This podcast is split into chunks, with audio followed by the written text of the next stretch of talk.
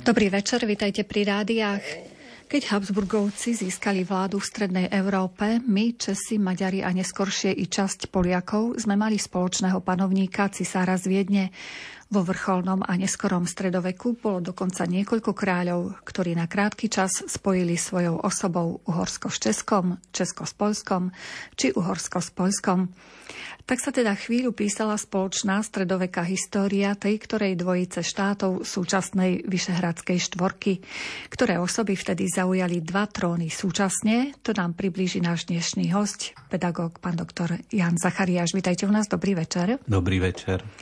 O kvalitu zvuku sa počas dnešného večera stará Robert Majdák, hudbu vyberá Diana Rauchová a od mikrofónu vás k počúvaniu relácie pozýva redaktorka Mária Čigášová. Nech sa vám nerušene počúva.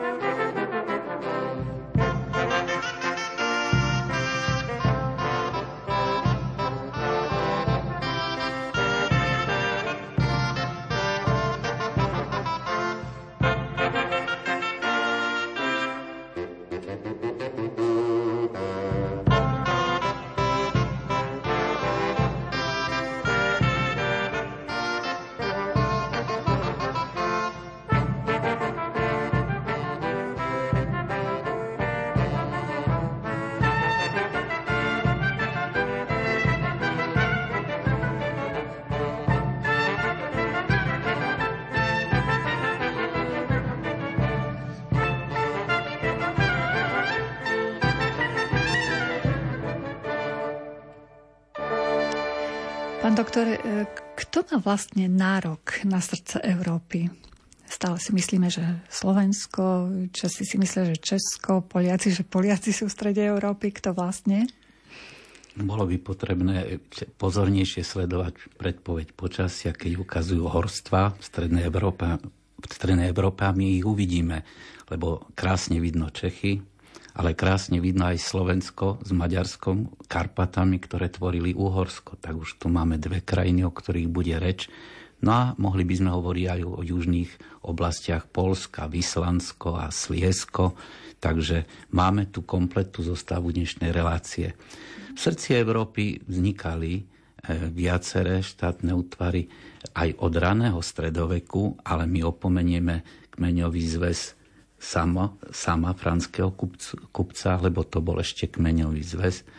Opomenieme aj spoločný útvar Veľkú Moravu, ktorá je našemu srdcu blízka, ale to by sme mohli mať k tomu zvláštnu reláciu. My prejdeme na tie štátne útvary v dnešnej relácii, ktoré postavili dnešné štáty. České kráľovstvo, Čechy, Uhorské kráľovstvo, Slovensko a Maďarsko a Poľské kráľovstvo, dnešnú, dnešnú Poľskú republiku, tak asi tak. Mhm.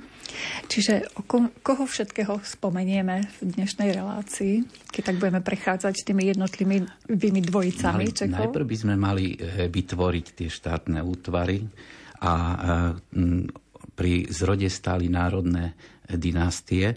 V Čechách to boli Přemyslovci, v Úhorsku Arpádovci a v Polsku Piastovci, ktorí splnili svoju historickú úlohu. Najviac šťastia mali Arpádovci, boli asi najviac pod dohľadom pápeža, pretože už asi šiesty alebo siedmy panovník historický, ak nepočítame kmeňových náčelníkov, svätý Štefan Král už v roku tisíc dostal kráľovskú korunu a tá kontinuita kráľovská trvá až do roku deväťsto. tisícdeväťstoosemnásť, pričom tí Arpádovci dali krajine dvadsaťštyri kráľov a teda vytvorili naozaj na svoju dobu krásne stredoveké kráľovstvo. Česi a Poliaci mali ťažšie postavenie snáď aj preto, že boli nebezpečne blízko e, mocnej rímsko-nemeckej ríši a teda ich vytváranie kráľovskej m, formy štátu bolo ťažšie. E, Přemyslovci mali v, svoje, v svojom kniežacom rode len siedmich, e, sedem osôb, ktoré to dotiahli na titul Rex a polskí Piastovci mali tých postáv len šesť. No a keď splnili tieto svoje úlohy Přemyslovci, Arpádovci, Piastovci, na, vo vrcholnom stredoveku tu stoja mocné štáty, ale e, tieto rody postupne vymierajú. Arpádovci roku tisíctristojedna, e, Přemyslovci ich nasledujú roku tisíctristošesť a Piastovci tisíctristosedemdesiat. Potom prichádzajú tiež pekne zvučné rodiny. V Poľsku to zasadnú síce najneskôr, ale Jagelovci, v Čechách so svojím otcom vlasti Luxemburgovci. A my máme radosť z toho, že tu boli dvaja mocní a múdri králi z rodiny Anžu, teda vetvy francúzskych Kapetovcov, a stredovek pokračuje. No a potom sa blížime k novoveku a k Habsburgovcom, takže tak ukončíme tú stredovekú etapu dejín. Mm-hmm. Takže skúsme predstaviť panovníka alebo panovníkov, ktorí da- dali dokopy Česko a Poľsko v tom stredoveku. Áno, sme povedali, že budeme hovoriť o kurióznych javoch, že mocný panovník, keď sa vedľa uprázdnil trón, dosadol i na trón suseda. Začneme Česko-Polskou personálnou úniou. Je tu jedna zvláštna vec, stará, krásna kronika z Braslavska. Ona nie je krásna len textom, ale aj svojimi vyobrazeniami. Stoja tam vedľa seba tri najslavnejšie osoby tejto rodiny. Přemysl Otakar druhý, Václav druhý, ktorý je predmetom nášho záujmu, a Václav tretí. Prvý z nich, dedo, má na hlave jednu korunu českú, symbolicky. Václav na hlave má dve koruny, českú a polskú. A teda ten najmladší z rodiny Václav tretí. Česku, Polsku i Uhorsku. Povieme najúspešnejšie. Opak, najúspešnejší však opak je pravdou, pretože ten, čo má najviac korun na hlave, ich skutočnosti ani veľmi neniesol, mal na to krátky život a veľmi zákernú smrť. Ale najmocnejší bol práve ten najchudobnejší na, kore, na koruny, ten prvý v poradí, Přemysl Otakar druhý, ktorý nesol zvučné meno král železný a zlatý. Takže symbolika môže niekedy prezrádať aj pravý opak. No a hovoríme, že bude reč o Václavovi druhom.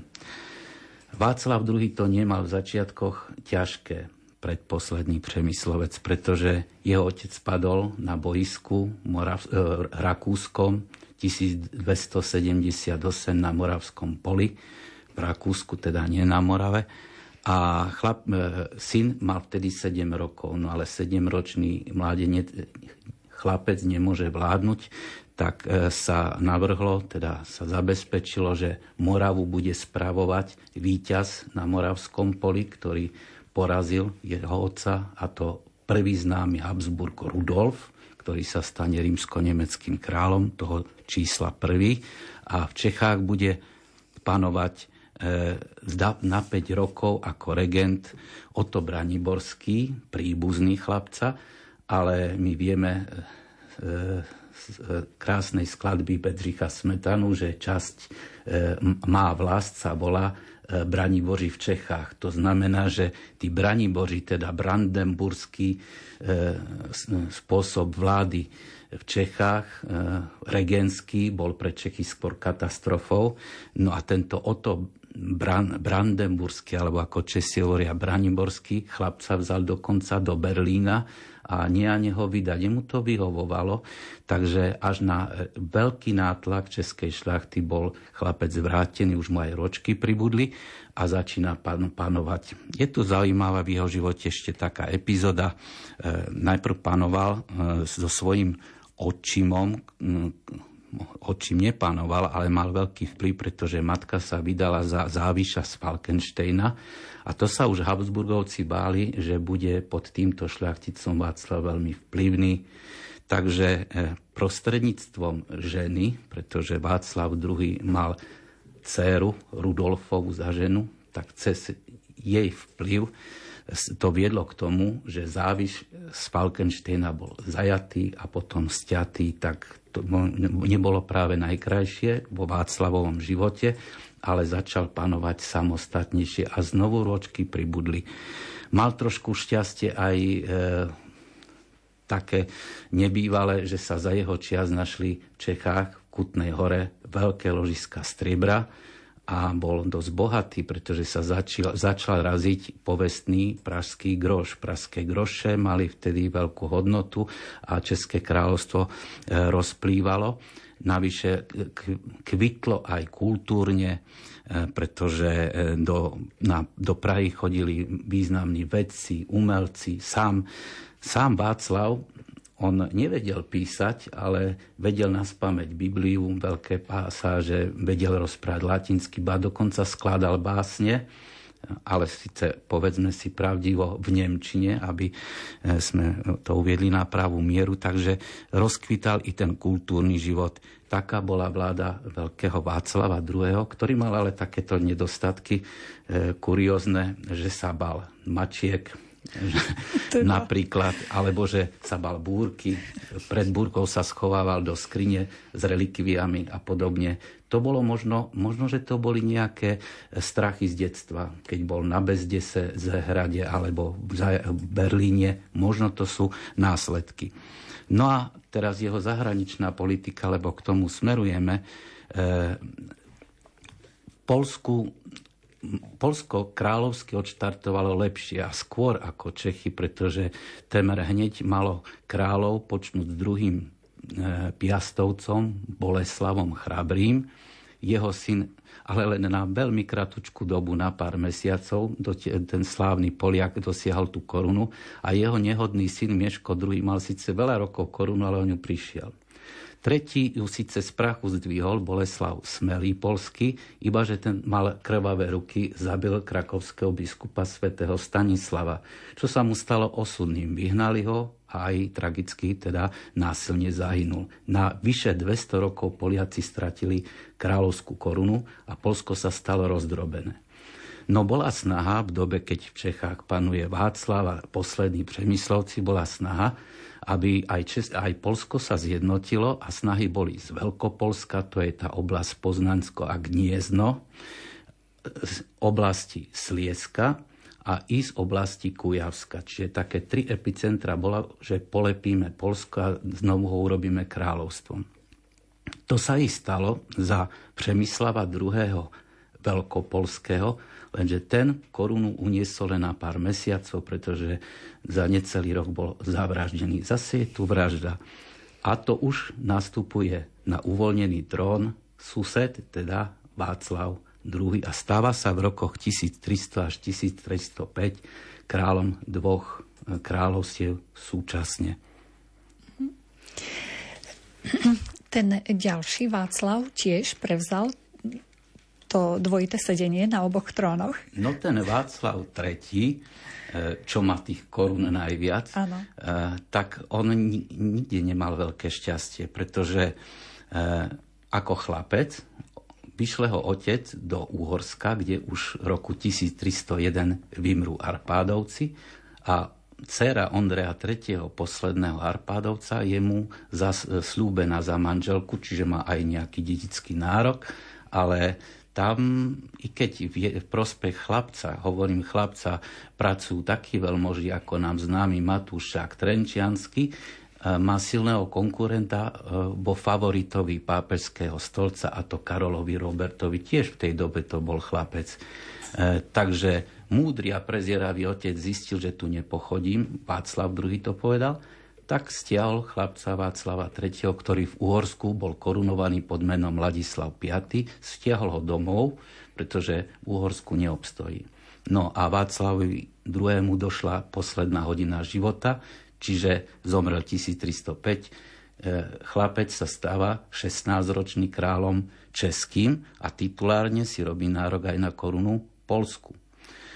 No, chystá sa do Poľska, lenže cestou v Olomouci je zákerne zavraždený. Dodnes nie je zistené, kto stál za jeho vraždou, pretože mohli mať na tom záujem i poľskí piastovci, ešte žijúci v Kujavsku, ktorí potom uchopili kráľovskú korunu, mohli mať záujem Habsburgovci, mohli mať záujem i česká šľachta. Takže chlapec končí túto Česko-Polskú úniu takto, ale už len ako kuriozitu poviem, Česi si ešte polskú korunu aspoň v titule zachovali týmito ďalšími kráľmi. Jindřich Korutanský, Rudolf Kaše, Habsburský Kaše, lebo všade na hrade dával kašu, bol veľmi sporo, sporovlivý, taký epizodický král.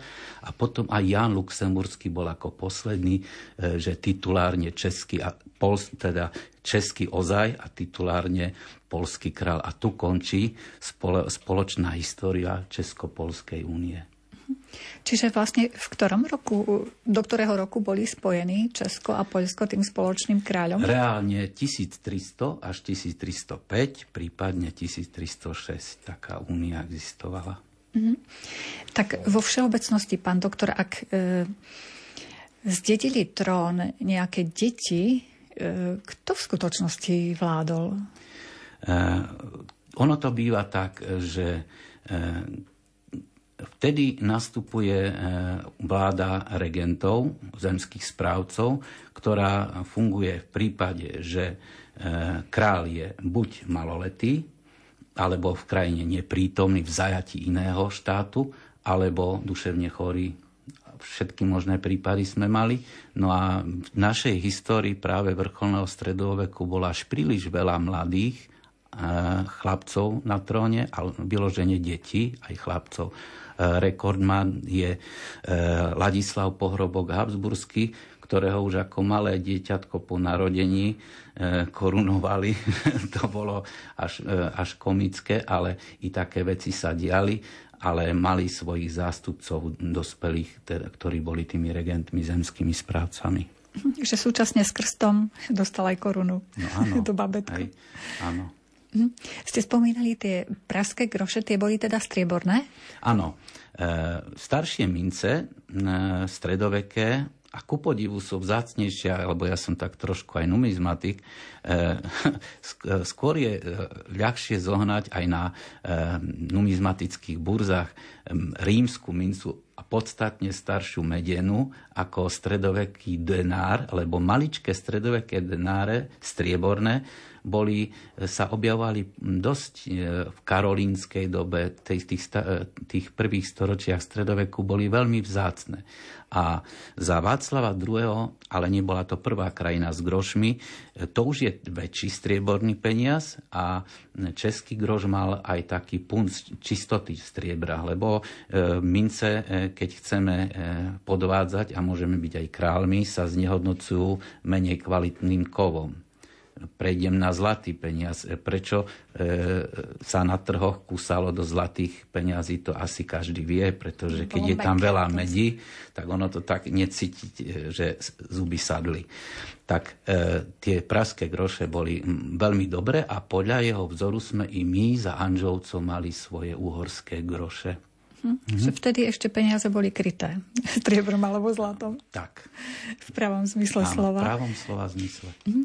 Ešte možno, aby ste nám urobili jasno v tom, vieme, že v Prahe na Václavskom námestí Áno. máme jedného Václava na koni, ktorý to je. Joj, tak. Čo to je zase inej doby? Nie, tak to je pri zrode českej štátnosti ešte kniežacej. On zomrel podľa prvorepublikovej chronológie roku deväťstodvadsaťdeväť. Zavraždil ho brat Boleslav Prvý, už to meno prezrádza niečo etymologicky. A podľa novej chronológie deväťstotridsaťpäť. On je to taká zvláštna postava. Nebol kráľom, postavil štátnosť, ale veľmi veľmi prezieravo a sú kontraverzné názory, či robil dobre, či nie. On vedel, že v susedstve má silného nemeckého suseda. A tu je tá povestná vec, že rím, rímsko-nemeckému panovníkovi, Henrichovi Vtáčnikovi, sa zaviazal akýmsi vazalským slubom povestnými päťsto volami a stodvadsiatimi hrivnami striebra, akýsi povinný, povinný na daň pri nástupe, takže dostal sa do akejsi závislosti na Nemecku. Lenže na jednej strane, ak by neurobil takýto symbolický vychytralý moment, možno by, sme, možno by Čechy skončili ako v susedstve Nemcov, ako lužickí Srbi alebo pobaltsko-polabskí Slovania, ktorí boli u, proste uchvátení, pohltení a tak. Čiže v susedstve mocného Nemecka mohol existovať tento český štát. Takže potom to síce v druhej svetovej vojne Nemci zneužívali, že tvrdili, vidíte, ste sa nám podriadili, takže protektorát. Hej. Ale e, Čechy práve vedeli takto s tými lakťami vymanévrovať e, takouto smiešnou vazalskou závislosťou a prepracovali sa od toho Václava kniežaťa kniežatstva až ku veľkému e, kráľovstvu posledných Přemyslovcov, o čom krásne píše už kultová kniha veľkého českého historika Jozefa Žemličku, ktorý písal veľa kníh o Přemyslovcoch a túto knihu mám asi najradšej, takže oni naozaj sa prebojovali, urobili si priestor na mape Európy. Možno aj tým Václavom, tým jeho múdrym aktom. Mhm. Čiže ten Václav na koni je ešte zo starších čias, ako áno, o ktorých rozprávame. Áno, zomrel roku deväťstotridsaťpäť, vraždou, zavraždení, áno. Žiaľ, mnohí takto, takýto mali osud, mali. králi, mm, panovníci. Áno. My teraz ponúkneme hudobné osvieženie našim poslucháčom, keďže nás počúvate naživo dnes, jedenásteho mája. Môžete k tejto našej téme, hovoríme o panovníkoch, ktorí sedeli na dvoch trónoch, poslať svoju otázku, a to na číslo nula deväť jedna štyri, jeden osem šesť, dva dva deväť.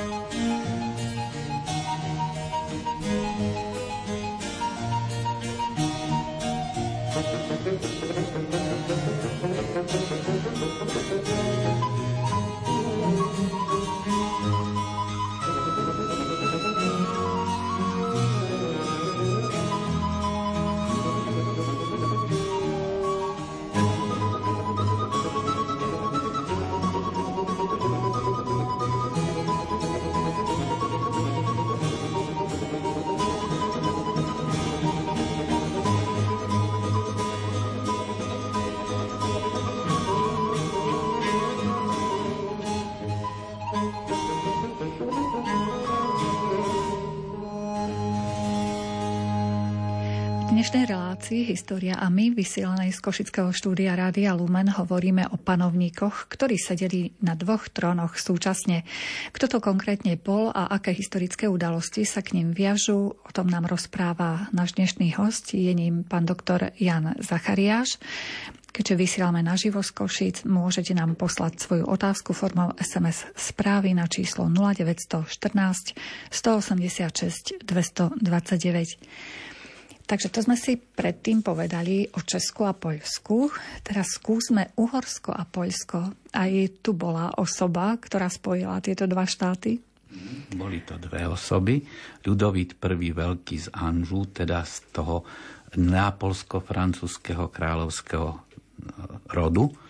A druhý významný Anžovec, ktorý po istých zmätkoch, keď vymreli Arpádovci v Uhorsku, sa ujali tí Anžovci veľmi pevne na tróne. Ešte poviem o jeho otcovi, aby som tiež začal na tým starším, že on to mal ťažké sa presadiť. Aj z takých prozaických dôvodov my sme videli korunovácie, korunováciu pravou korunou, i keď to bola replika zo sedemnásteho storočia kráľa Karola tretieho na pravom tróne pomazaného pravým arcibiskupom, ako to má byť. No otec Ľudovita Veľkého mal to veľmi ťažké, pretože až tretia jeho korunovácia bola všetkými uznávaná za kompletne platnú. Raz nebol pravý biskup, raz nebola pravá koruna, práve miesto korunovácia tak, aby bol korunovaný ostrihomským arcibiskupom a v Ostrihome svetoštefanskou korunou. Tak až vtedy mohol Karol Róbert, o kom teraz hovorím, otec Ľudovita Prvého Veľkého, aby mohol byť skutočným kráľom a bol dobrým kráľom. I my sme mali menovú reformu za Karola Róberta, pretože sme tu mali i tie groše po vzore Čechov a mali sme i konečne aj zlatú menu, ktorá bola veľmi vychýrená. To boli florény Karola Róberta, lebo sme tu mali aj kremnicu, ktorá od tých čias je stále mincovňou. No a dobre spravovanie otca e, znamenalo, že pre, pre, pre previedol dedičstvo na svojho syna Ľudovita Veľkého a obaja dlho panovali. Ľudovít Veľký mal, keďže pochádzal aj z Nápolu, Nápola, dlhé roky viedol a naťahoval sa o dedičstvo v Nápolsku, kde vyčerpával i štátnu pokladňu a viedol vojny akési súkromné, ale to sa mu až tak nedarilo. Skôr úspel, lebo k tomu spejeme, keď sa obrátil Ľudovít I. Veľký smerom na sever k Poľsku. A naozaj mal k tomu dôvody tam zasadnúť, pretože tam práve zomrel posledný piastovec Kazimír tretí. Veľký. Tých veľkých dneska spomíname veľa, pretože to boli naozaj veľké osobnosti. Najväčší poľský piastovec, lenže ten bol ujcom, teda strikom po maminej strane tohoto Ľudovita, takže on si činil nárok na poľskú korunu, keď mu ujec zomrel. A tak sa koruna uhorská s poľskou spája v rokoch tisíctristosedemdesiat až tisíctristoosemdesiatdva. Ale Ľudovit v tradícii otca má predsa len radšej uhorské kráľovstvo, pretože do Poľska poslal skôr svoju poľskú mamu, aby tam robila nejakú správkyňu. On tam ani v tom Poľsku veľmi nebol. V skutočnosti, prečo mu hlavne maďarská historiografia hovorí Nagy Lajos ako veľký, je to, že za neho uhorské kráľovstvo spolu s Poľskom siahalo temer od Baltu, nehovorím od Baltu, ale temer od Baltu až po Jadranské more. Bol to obrovský kolos. E, ono sa niekedy poje od Baltu, lenže tamto chránil rád nemeckých rytierov, keď sme objektívni. A mnohé krajiny, ktoré dnes podceňujeme, lebo nejak stále sme tým stredom, tým Uhorskom, Českom a Polskom zaujatí, ale, ale také krajiny boli, sú štáti ako, ako no, od roku tisícstodva všetci uhorskí králi sú zároveň králi chorvátsky. A chorvátsky boli, boli králi chorvátsky, slavonsky, dalmácky, bosniansky, teda Rama, potom aj, bulha, aj bulharský, aj, aj tiež balasky, moldavský, čo je rumúnsky, a Sedmohradsko je tiež dnešná časť Rumúnska. Potom na východe e, siahla ľudovitová moc až po Halič, čo je západná Ukrajina, Halicko, Vladimírsko, čiže a potom Polsko. Tak si polepme tie krajiny a premiestnime si to na dnešné štáty, tak naozaj to bola veľká pýcha dejín stredovekých Uhorského kráľovstva.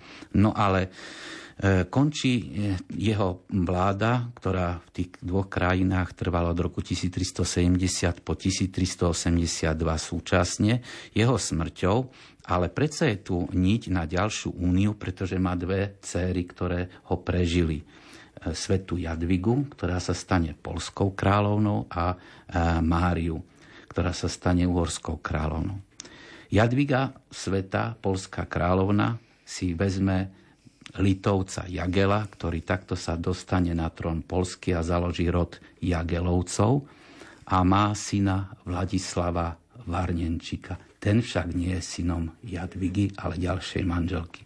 A tento Vladislav Varnenčík pre zmenu o pár desaťročí neskôr z Polska je povolaný do Uhorska. Takže máme tu prepojenie, akúsi niť, ktorá nejak to ťahá.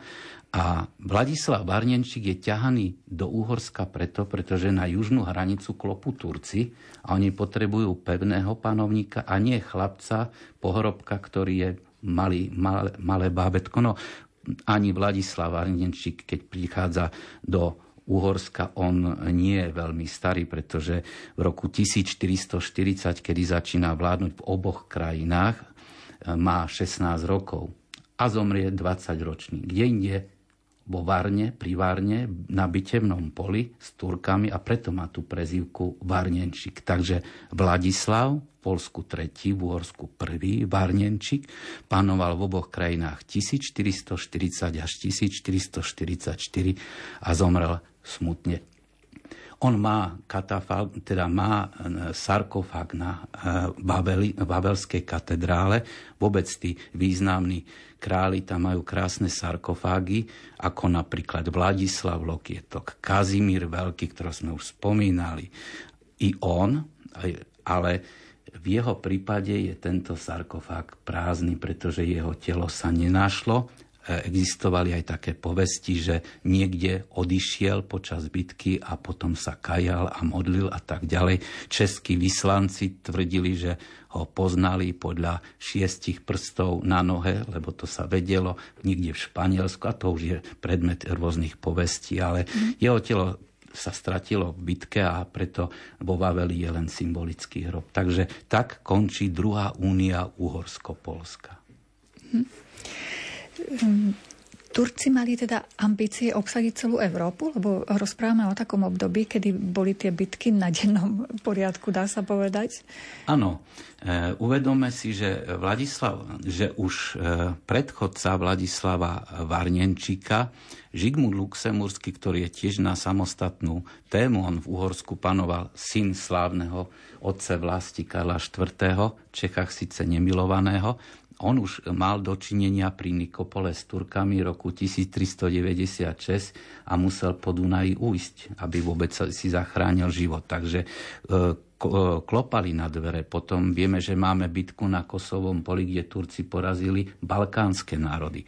Keď tu máme bitku pri Varne, to sa píše rok tisícštyristoštyridsaťštyri, ale tisícštyristopäťdesiattri Turci dobijú Konštantinopol a zaniká Byzantská ríša, teda Turci tlačia, tlačia, až sa blížime k tomu prelovomu prelomovému roku tisícpäťstodvadsaťšesť, ktorým chceme končiť dnešnú tému, čiže Mohačom. Turci klopu, klopu na dvere a raz to príde, že sa postavia aj pred Viedeň. Teda dvakrát boli pred Viedňou, aby som bol presný. A čo ich motivovalo k tomu, že chceli obsadiť tie obrovské územia? Išlo im o nejaké nerastné suroviny alebo o no, ľudí? Pokiaľ ide o nerastné suroviny, e, napríklad naše územie, keď už bolo po Moháči, e, nerastné suroviny, dobre hovoríte, pretože banské mesta, ale to už sme v inej dobe, e, nielen kvôli zlatu, ale my vieme, že v okolí Banskej Bystrice je meď, a meď a bronz, to sa učia šiest, pia, šiestaci, to je bronz a z bronzu sú bronzové delá.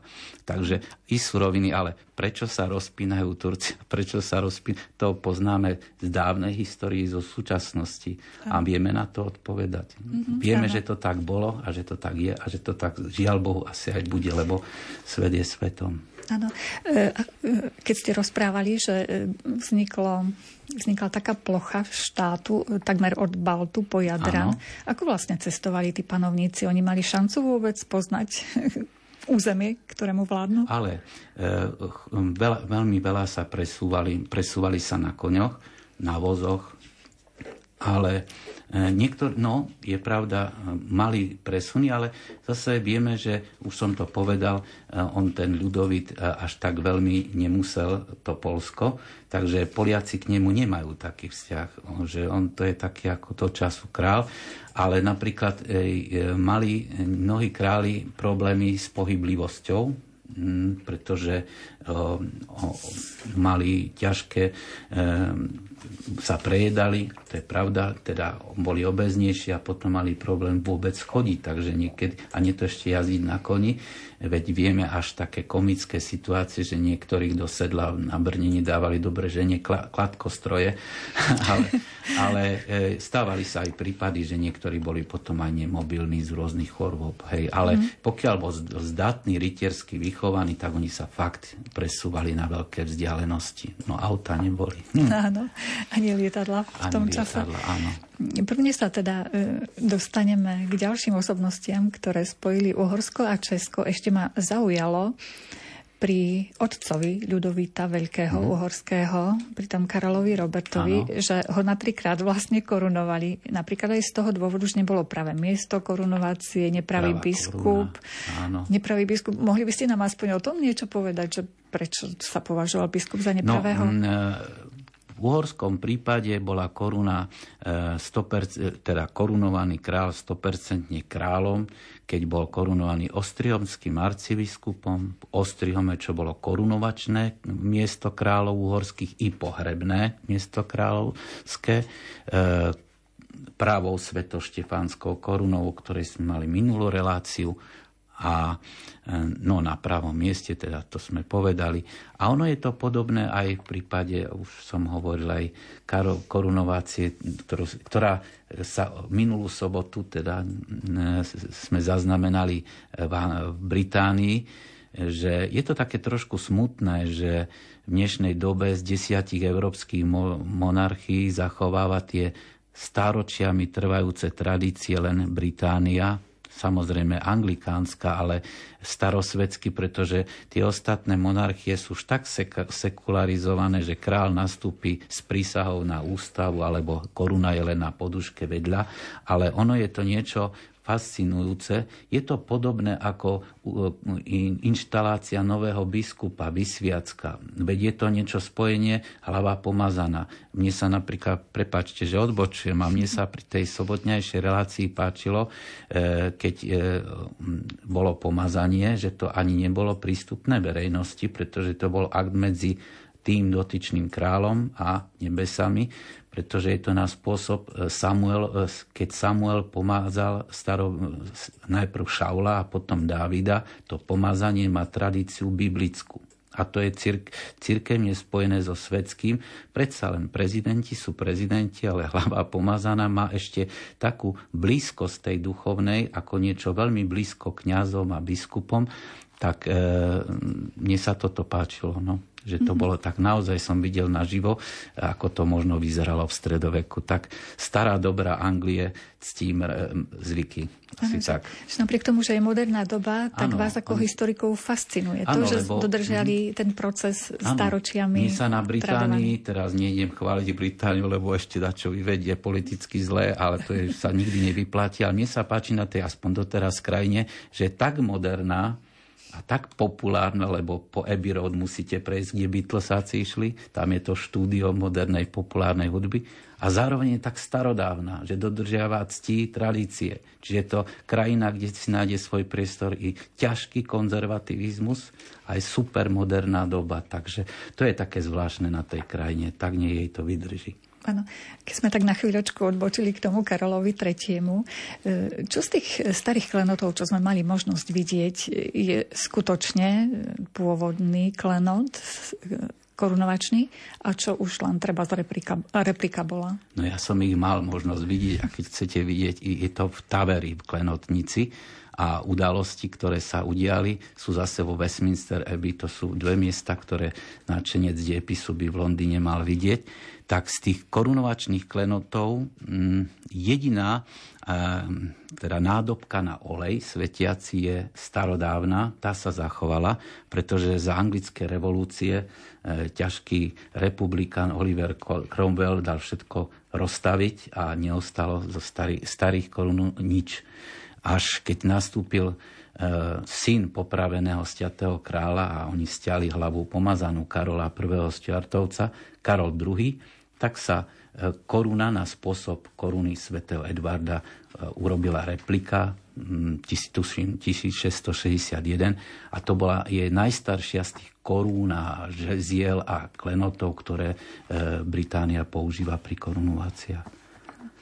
Tak o chvíľočku si pustíme pesničku, potom prejdeme k panovníkom uhorsko-českým, ale keďže nám prichádzajú es em esky, tak aspoň jednu pre tou pesničkou. Či sú pravdivé legendy, že Karola Roberta chcel jeho sluha zabiť, lebo ho tunajšie knížata odmietali?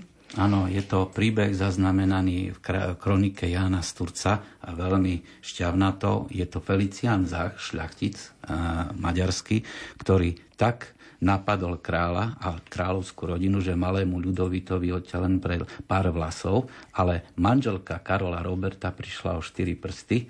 A to sa ver, veru tomu Zachovi nevydarilo, nepod, neoplatilo, pretože ho okamžite rozsekali na kusy a žiaľ Bohu nielen on ako vrah, ale odniesli si to jeho dcery, až do tretej generácie boli stíhaní e, a to kronika popisuje e, jeho teda príbuzný. Bola to tragédia celého rodu, pretože naozaj to bolo m, kruté, na kruté pomery, krutá odpoveď, áno.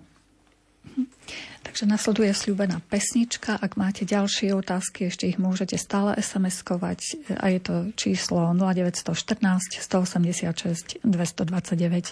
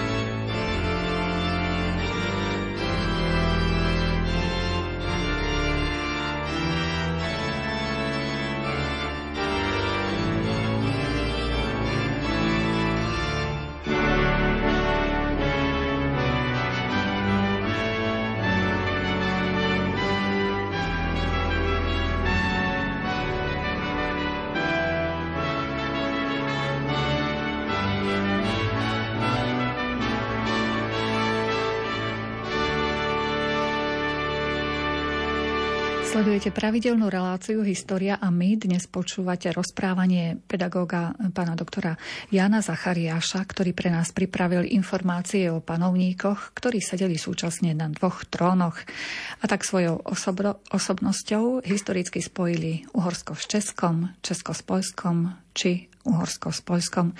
Svoje otázky ešte môžete posielať formou es em es správ na číslo nula deväť jedna štyri, jeden osem šesť, dva dva deväť. Tak sme, pán doktor, pri uhorsko-českom panovníkovi. Kto ich spojil, alebo kto ho spojil? Uhorsko-česká personálna únia. Budeme hovoriť o únii neskorého e, stredoveku v rokoch tisícštyristodeväťdesiat až tisícpäťstodvadsaťšesť. Pravda, e, začiatky sú skoršie, lebo my môžeme aj pošepky povedať Uhorsko-Česká, teda Slovensko-Česká, hej? Aj tak by sme mohli povedať. S Čechmi nás spájalo našu históriu aj, aj Franský Kupec, aj Veľká Morava, ale môžeme povedať, že aj Václav tretí, ten chlapec e, sedemnásťročný, ešte bol mladší, keď bol kráľom tu, ale vtedy ešte nebol kráľom v Čechách, tak to sa neráta. Ďalšia epizóda je Žigmund Luxemburský, téma na jednu e, ďalšiu reláciu, ktorý bol veľmi dlho uhorským kráľom, polstoročia, a veľmi krátko českým a ne všetkými uznávaný, jeden rok v Čechách, syn otce vlasti Karla štvrtého. A navyše mal rozmer medzinárodný, pretože bol aj rímsko-nemeckým panovníkom, tiež sa neráta, nebudeme o ňom hovoriť. Potom sú tu dvaja králi, ktorí tiež spájali naše krajiny, Albrecht druhý a Ladislav Pohrobok. Jeden veľmi krátko, dva roky, a druhý veľmi malý, to bol chlapec. A navyše sú to Habsburgovci, a to je téma sama o sebe.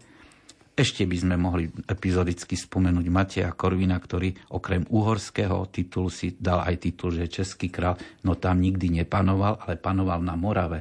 Teda aspoň čiastočne spájal Moravanov, tam sú tie jízdy kráľu, tá tradícia doby korvinovskej, ale tiež nie je predmetom našej rozpravy. Takže poďme rovno k Jagelovcom. V Čechách zomrie národný král Jiřík Poděbradský, husický král, a na trón zasadne Vladislav Jagelovský, toho mena v Čechách druhý, z polsko-litovského štátu prichodivší. A tento Tento dostane prezývku alebo príjmenie Král Dobře. Je to zvláštny král, pretože on bol možno veľký dobrák, galantný a všetko, čo by sme, čím by sme ho mohli chváliť, ale bol po tak ambicioznom a dravom kráľovi, ako bol Jiřík z Poděbrad, král, ktorý všetko dával ad acta, teda za ním behali služobníci, šľachta a niečo chceli, tak on po latinsky bene bene alebo polsky dobře dobře dostal tú nešťastnú prezývku. No a takého kráľa chceli mať asi aj v Uhorsku, pretože po, v Uhorsku zase dlho panoval o niečo dlhšie ako Jiřík Matej Korvín, u nás známy ako dobrý král Matej, a to bol tiež silná osobnosť. A on mal syna, síce nemanželského, Jana Korvina, ale toho sa obával, a mal vtedy sedemnásť rokov pri smrti otca, ale toho sa zase šľachta obávala. Aký otec, taký syn, tak zvolili kráľa Dobře. A tak zasadol na oba tróny a vládol na oboch trónoch už teda spoločne od roku tisícštyristodeväťdesiat až do tisícpäťstošestnásť. Tento možno dobrácky, ale nie veľmi ambiciozný král. A Turci klopu stále na dvere. No a čo je tragédia, zase tu budeme mať chlapca, pretože aj Vladislavovi Dobře sa naplňa dni života, zomrie teda tisícpäťstošestnásť, ešte dva roky pred jeho smrťou Uhorsko prejde dožovým povstaním sedliakov, hrozná vec, a keď zomrie, ostane po ňom desaťročný syn. A zase tu máme chlapca a na južných hraniciach Turka. Môžeme prejsť k Ľudovitovi druhému Jagelonskému, ktorý by naplnil dnešné rozprávanie. Chlapec, o ktorom kronikári píšu, že všetko sa uňho dialo predčasne. Predčasne sa narodil. Je tu taká kuriozita, že on sa narodil tak predčasným pôrodom, že inkubátorom mu v tej dobe boli e, e, vnútornosti prasiatok, ktoré mu kladli na telo, aby vôbec chlapec prežil. predčasne vyrástol, predčasne mu bola určená vláda v krajine už ako desaťročnému, predčasne mu vybrali manželku, predčasne mu rástla brada, predčasne šedivel a predčasne ako dvadsaťročný zomrel, no kde zomrel? V bitke pri Mláči, kde ho porazil turecký sultán, ktorý je mnohými obdivovaný v telenovele o sultánovi, vedia to naše mamičky a tety, ale on skutočne, Sulejman, bol veľká osobnosť e, svetoeurópsky, pretože bol kanúny, teda po turecký zákonodárca, nádherný, nábožensky tolerantný v svojej krajine a same renesančné prednosti mal, ale pre nás to bol nepriateľ číslo jedna. Takže keď on pri, s početnou prevahou sa dostavil pri Mohači, tak tento mladý, sotva dvadsaťročný Ľudovít Jagelovský tam na úteku, lebo videl, že bitka je stratená, v bažinách prítoku Dunaja sa utopil a s ním sa uprázdnili práve touto personálnou úniou dva tróny, uhorský a český. No a tu asi je, nastáva koniec relácie, pretože na uhorský i český trón nastúpi rakúsky vládca, neskorší nemecký vládca Ferdinand Prvý Habsburský, a potom už štyristo rokov budú pevne Habsburgovci sedieť v Strednej Európe, v tom zlepenci štátov, ktoré bude akousi malou stredoeurópskou Európskou úniou svojho času. Mm-hmm. No, prišla nám taká zaujímavá otázka, či boli aj trojití králi.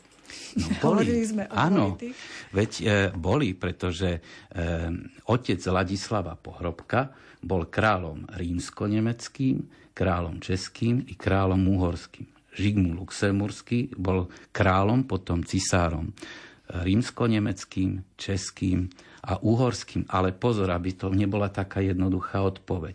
Pretože králi, už len keď ste boli kráľom uhorským, tak ste boli zároveň kráľom dalmáckým, slavónským, chorvátským, bosenským a tak ďalej, et cetera, halickým, vladimírským, a to už nie sú trojití, to už je tých kráľovstiev trošku viac. Mm-hmm. Niektorí zvládli niekoľko trónov naraz vlastne. Ďalej,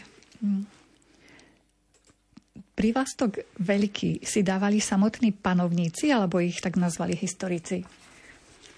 Oni si nedávali tieto prívlastky, dávali im ich historici, áno. Ale viete, aby sme trošku aj s humorom, byť veľký ešte neznamená dobrý. Byť učený, tak učený Koloman dal oslepiť svojho brata Almoša, nitrianskeho údelného vojvodu, a zrušil celé nitrianske údelné vojvodstvo. No, bol učený, ale ďakujeme pekne. Ďalší boli katolíckí, Ferdinand e, Aragonský a Izabela Kastilská, ale tí sa nepekne správali k moslimom a židom svojej krajine, lebo až tak boli prehnane, e, proste neznášanliví. Ale to všetko sú tituly, ktorým dala história, ale hovorím aj svojim žiakom, že najhoršie, čo môže byť, keď v dobe neskorších Merovejovcov boli tak neschopní tí králi, že dostali taká svorka medzi zozname ich kráľov, taký titul, že obdobie lenivých kráľov. Tak to je, myslím, najhoršia história, keď o tisíc rokov mne budú hovoriť, že Chlodovik, ja neviem, druhý či tretí lenivý kráľ. Tak to tiež dáva história aj takéto priezviska. A tí leniví králi, kto bol považovaný za lenivého, že neviedli vojny? Neboli alebo... ambiciozní, mali dlhé vlasy, prechádzali od falce k falcu, teda k osade, od osady k osade, vyžierali dedinu, nerobili nič schopné a za nich vládli v dávnej histórii franskej majordómovia, z ktorých potom neskôršie pochádzal Karol Veľký. Takže mm-hmm. a tak. Ako ho nazvali historici veľkým? Keď sme pravili, že to aj nemuseli byť také osobnosti velikánske. Ale tých osobností je veľa.